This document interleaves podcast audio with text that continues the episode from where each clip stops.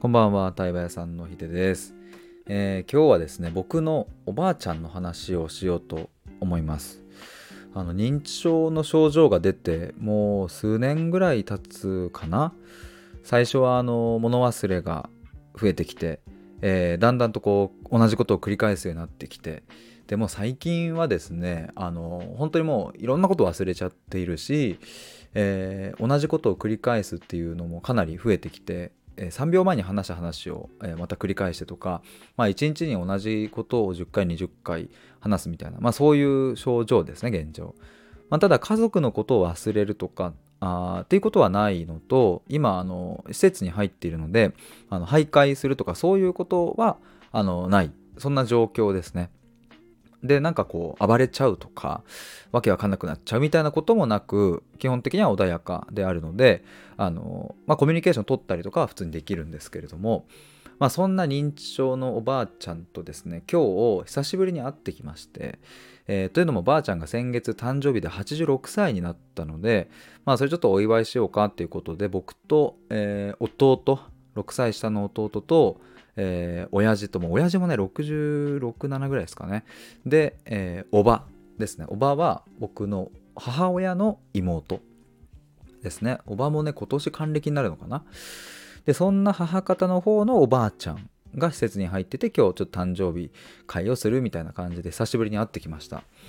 であのやっぱりですねその定期的にこうやってねあの1ヶ月おきとかに会うと、まあ、ばあちゃんのそのなんだろうな繰り返しの発言とかねこう忘れちゃうみたいなのもああちょっとずつ、うん、進行してるなみたいなことも感じるんですけれどもまあ今日も感じたんですけれども、まあ、なんで今日この収録をしようかなと思ったかというとですねあのやっぱり僕普段対話屋さんとしてクライアントさんと、うん、家族の話よくするんですよ。別にそれはなんか意図したわけではなくやっぱりこう深くねあの対話を進めていくとあのもうこれ例外なく皆さん家族の話にたどり着くんですね。特に親子関係とか家庭環境とかっていう話にたどり着くんですけれどもあの、まあ、そういう話を扱うので僕が。なので僕の家族がどういう家族なのかっていうのを、まあ、発信を通して知ってもらえたら嬉しいなと思って。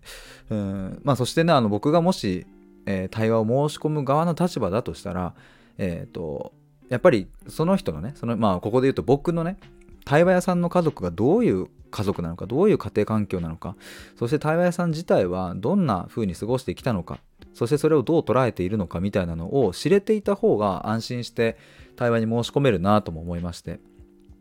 で話そうと思った感じですね。まあ、特に最近はクライアントさんと直接お会いした時に、まあ、ヒデさんのそういう部分もっと聞きたいと。まあ、家族の話しっかり、なんかもっとブラックな部分とか、ぶっちゃけみたいなところの話聞きたいって言って、で、まあ先日ブラックヒデ配信始めますみたいなことも言って、まあそういう収録も撮ろうと思うんですけれども、まあ家族の話も、あの、兄貴とかね、そういう話もあんまり僕出してなかったなって気づいたので、まあ、ちょっと兄貴の方の話の収録とかも撮ろうと思うんですけれども、まあまあそんな背景で、えー、話そうと思います。まあ普段ね、対話のプログラムのやっぱ90分の対話の中では基本的にクライアントさんの話をあの聞くのがメインなので僕の話をね90分かけてするわけじゃないので、えー、なのでちょっとこの配信を通してという形です。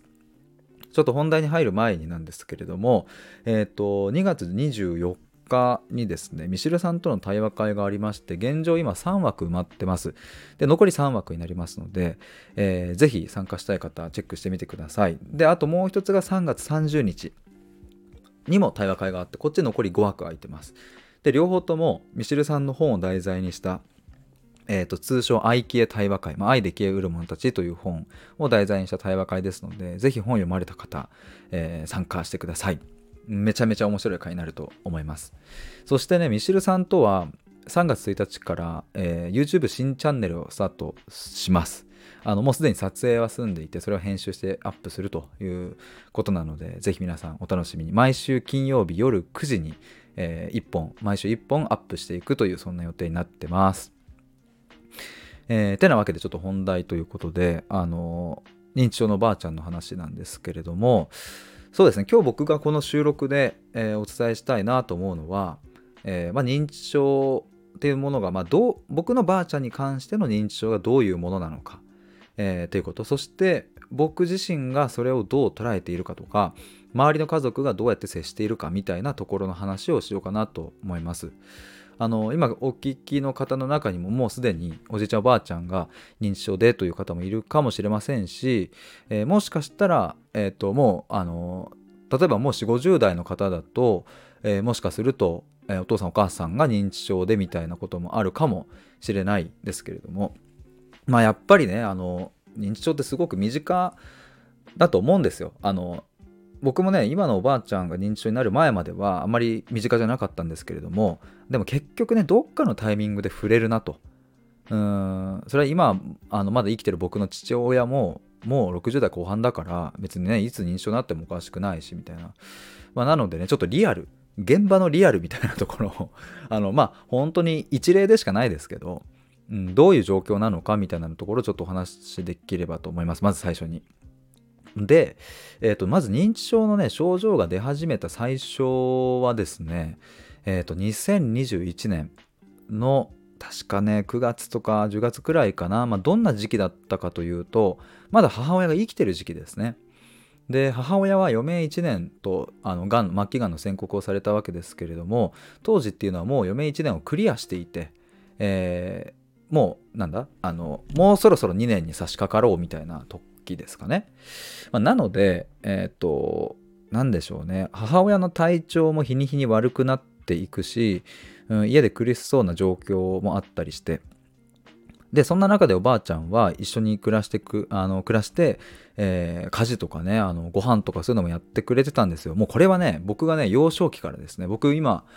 この実家に住み始めたのが僕小2の頃なんですけどもあのもうその時からばあちゃんは、えー、ご飯作ってくれたり、えー、掃除洗濯してくれたり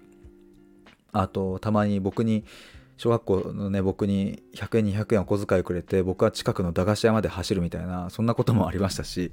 まあねばあちゃんはねなんだろう僕にとっちゃまあ2人目の母親というかうんなんだろうな母親には言えないことをおばあちゃんに相談したりとかねそういう関係性だったり、えー、しましたね。まあでも本当にばあちゃんは家のことをたくさんやってくれていやーなんかばあちゃんいなくなった後の家はですねやっぱ今男3人僕と弟と親父しかいないのであなんかばあちゃんいろいろやってくれてたんだなっていうのを今実感してるわけですけれどもあのまあそんな感じでねあの過ごしてきててでごめんなさいちょっと脱線しましたがまあ、2021年のあの12月に母親が亡くなったんですけれどもその前ぐらいからなんか物忘れの症状とか結構出てきたんですね。あれ？と思ってなんかあの今までできてたことができなくなってるなとかっていうのがその頃ですね。で母が亡くなって、えー、2021年12月に亡くなって、まあ、2022年に入ってそこからねやっぱ徐々に徐々に緩やかに進んでいった感じですね。で、病院に初めて行ったのも2022年の半ばくらいだったっけな、ちょっと、秋ぐらいだったっけな、まあ、2022年中に1回ちょっと大きな病院に行ってみて、まあ、やっぱり緩やかに進行してますね、みたいな感じになってきて、で、えー、ちょっとはしょりますが、まあ、去年の、うーん8月9月くらいからまたちょっと体調を崩しその辺からねあの体調とともに、えー、物忘れ繰り返しとかあのどんどんどんどんこうガッと一気に進んでった感じですね。去年の8月にあのちょっとご飯外に食べに行こうって食べてその日の夜にねちょっと戻しちゃったんですよ。まあ、ちょっといっぱい食べちゃったっていうのもあるんですけれども、うん、戻しちゃってそっからガタガタっといった感じなんですよね。まあそれがきっかけといえばきっかけなんですけれどうーんまあそれは本当単なるきっかけに過ぎなくってまあもうすでにばあちゃんの認知症や体の衰えっていうのはまあ両方セットで来ていたなという感じです。でねちょっとここで僕の一つの捉え方をお話ししたいんですけれどもあのやっぱねこの認知症っていうのはこの名前にしちゃうとね認知症という名前にするとまあ一つの病気っていうふうについつい捉えがちですけれどもちょっと待って待てと思ってなんでこの認知症がこのタイミングでやってきたんだろうっていうそっちの意味の方を考えるとやっぱり母の死っていうのは大きかったなと思います。あのつまり母方のばあちゃんなので言ったらねあの自分の娘を自分よりも先に亡くしちゃったわけですよ。まあそんな中今でも生きてるあのばあちゃんってほんと強いなと思うんですけどやっぱね僕たちには想像できないほどの苦しみがあったろうなって想像するんですね。あんまりそういう姿は見せなかったけど、うん、でねあの認知症っていうのは、うん、まあ物忘れとかねその徘徊、えー、繰り返しとかありますけれどもなんか本質的な部分は何かっていうとやっぱり現状に適応していくみたいなところはあるのかなと思って、まあ、要するに自分の娘を先に亡くした辛さとか娘との記憶みたいなものが鮮明にね残りすぎているとどうなるかっていうと多分もうね辛すぎてたまんないと思うんですよ。うん、だから何でしょうねうんまあもちろん人によるっていう話になっちゃいますけどただばあちゃんがなぜ認知症がこのタイミングで一気に加速したのかっていうふうに捉えていくとやっぱり母親の死があったことによってまあそれをね適切に忘れていくような機能が働いてきたんじゃないかなと思います。うん、だからもちろん今自分の娘のこと、まあ、僕の母親のことを覚えてますけれども、うん、で不意に思い出すこともあるとは言ってましたけれども多分ね基本的にはね忘れてるんですよね。あの過去の思い出とか。まあ、逆にね面白いのが母親の幼少期の話は結構鮮明に覚えてたりするみたいなね。これ結構記憶の面白いとこですよね、まあ、でも直近の母親の多分最後の姿とかそういうものは忘れているしうーんと12月6日がね母の命日なんですけれども別にそういう命日もおそらく忘れてるのでえ、ー、とお母さんのあ自分の娘に思いを馳せるみたいなことも、うん、おそらくないんですよねだから認知症ってすごいなっていうのが僕の一つの捉え方ですね。あのこの限りではないっていうのは一応補足はしておきますけれどもなんかやっぱねあのこういうのを捉える時にやっぱさっき言ったように病気って捉えてしまうとなんかね脳がなんちゃらかんちゃらとかそういうふうに捉えてしまうとあのなんかもったいない取りこぼしてるような気がしてやっぱりねなんかこう忘れるっていう作用がねすごくいい感じに働いてるなと思います。まあ言い換えるなら老人力みたいなところなのかもしんないですね。だから今ねあのそうばあちゃんと今日ね一緒に誕生日会で過ごしてきましたけどあのね言葉によどみがないというかねすごくシンプルな表現をするんですよ。あの何でしょう？あの僕たち生きてるとこういうふうに言うと相手を傷つけちゃうかなとかあの言い回し考えた方がいいかなとかってあのついつい考えすぎちゃうこととかねあのいろいろあると思うんですけれども認知症でねいい感じにいろんなことを忘れているのでそしてそのなんだろうなうん相手のことを想像するみたいなところの思考力みたいなものもやっぱりこう前よりは落ちてきているからなんかね子供みたいなんですね。だか可愛いんですよすごく。一個ね面白かったのがなんかその今施設にいて、まあ、大体おじいちゃんおばあちゃんたちがいるわけですよ。でね今日あの食事してるところであのばあちゃんが言ってたのが「いや今日みんなに会えて嬉しいわ」なんて言って「いやでもなんかいつもあのじいさんばあさんしかいないとこだから」とかって言ってたんですよ。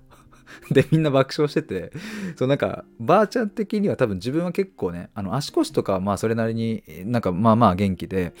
あのそのその施設の中だったら元気な方だからなんかね、自分若いなみたいな感覚でいるから、いやね、もうじいさんばあさんしかいないのよ、みたいなことを言ってていやいや、いやいや、みたいな。ばあちゃんも結構年齢で言うと86だから、それなりにじいさんばあさんだぞ、みたいな。そういうなんか面白い会話というか、なんかね、ストレートな表現というかね。で、あとね、施設のご飯の話とかもしてて、なんかその入居者の他の方と、なんかこのご飯まずいわねとかって、そんなこと話してるのよとかって言ってて、なんかそういうのってすごく、なんだろう、子供っぽい、いい意味でね、子供っぽいじゃないですか。子供をさ、なんかさ、レストラン連れてってさ、あの、まずかったらさ、まずとかって言うわけじゃ、言うわけじゃないですか。そこでちょっと聞かせて今言うのやめとこうとかっていう配慮はないわけで。でもなんか、そういうストレートな言葉の表現とかってとっても気持ちがいいなっていうのを感じますねなんか、うん、嫌なもんは嫌だ。好きなもんは好きみたいな。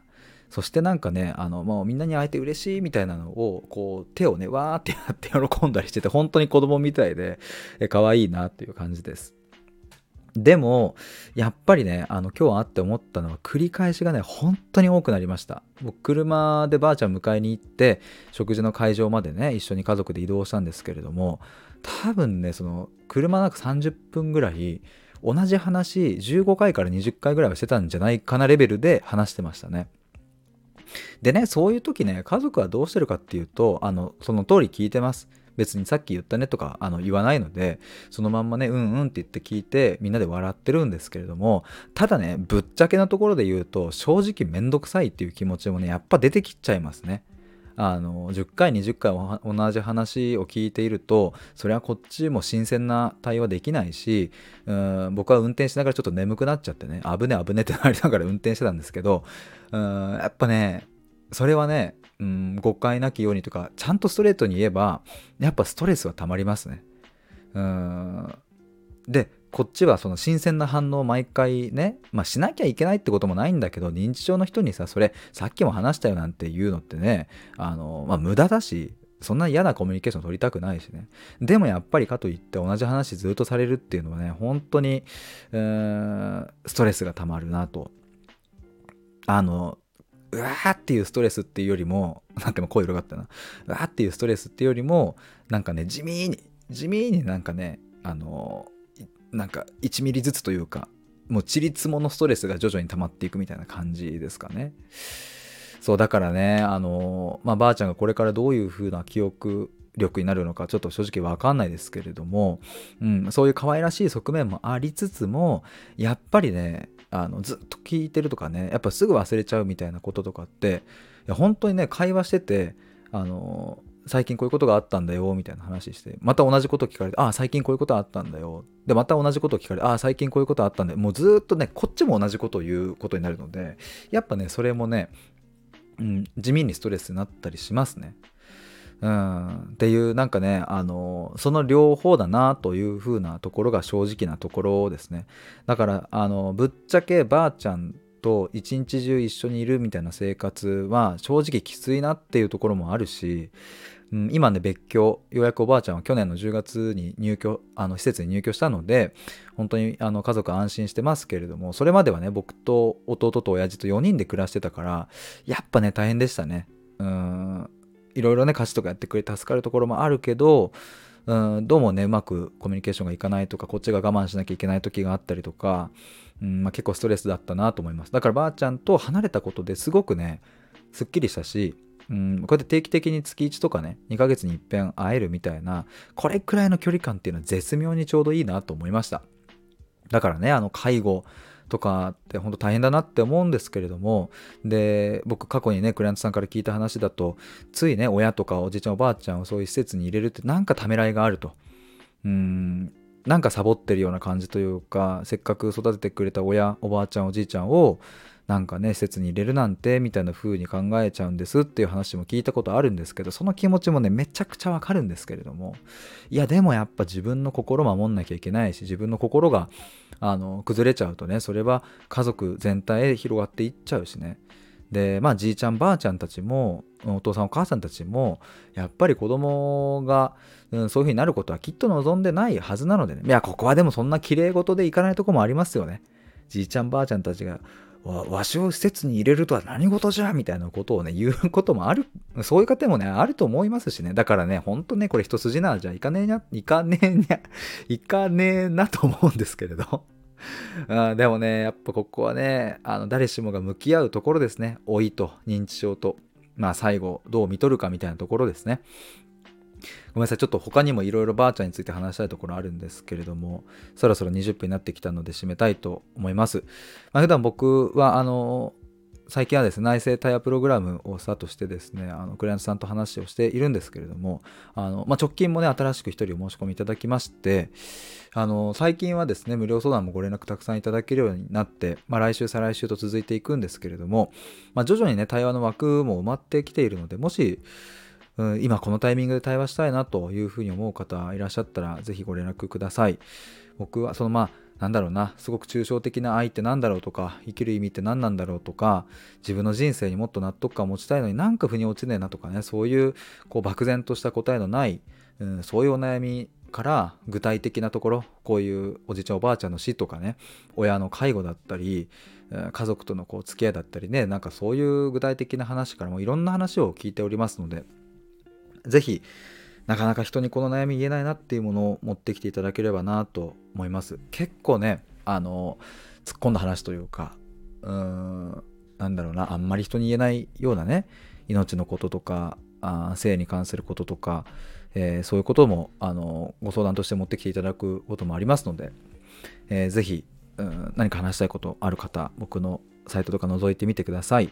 ということで今日はおばあちゃんの話をしました。またあの兄貴の話とか弟の話とかいろいろしたいと思います。えー、では以上です。バイバーイ。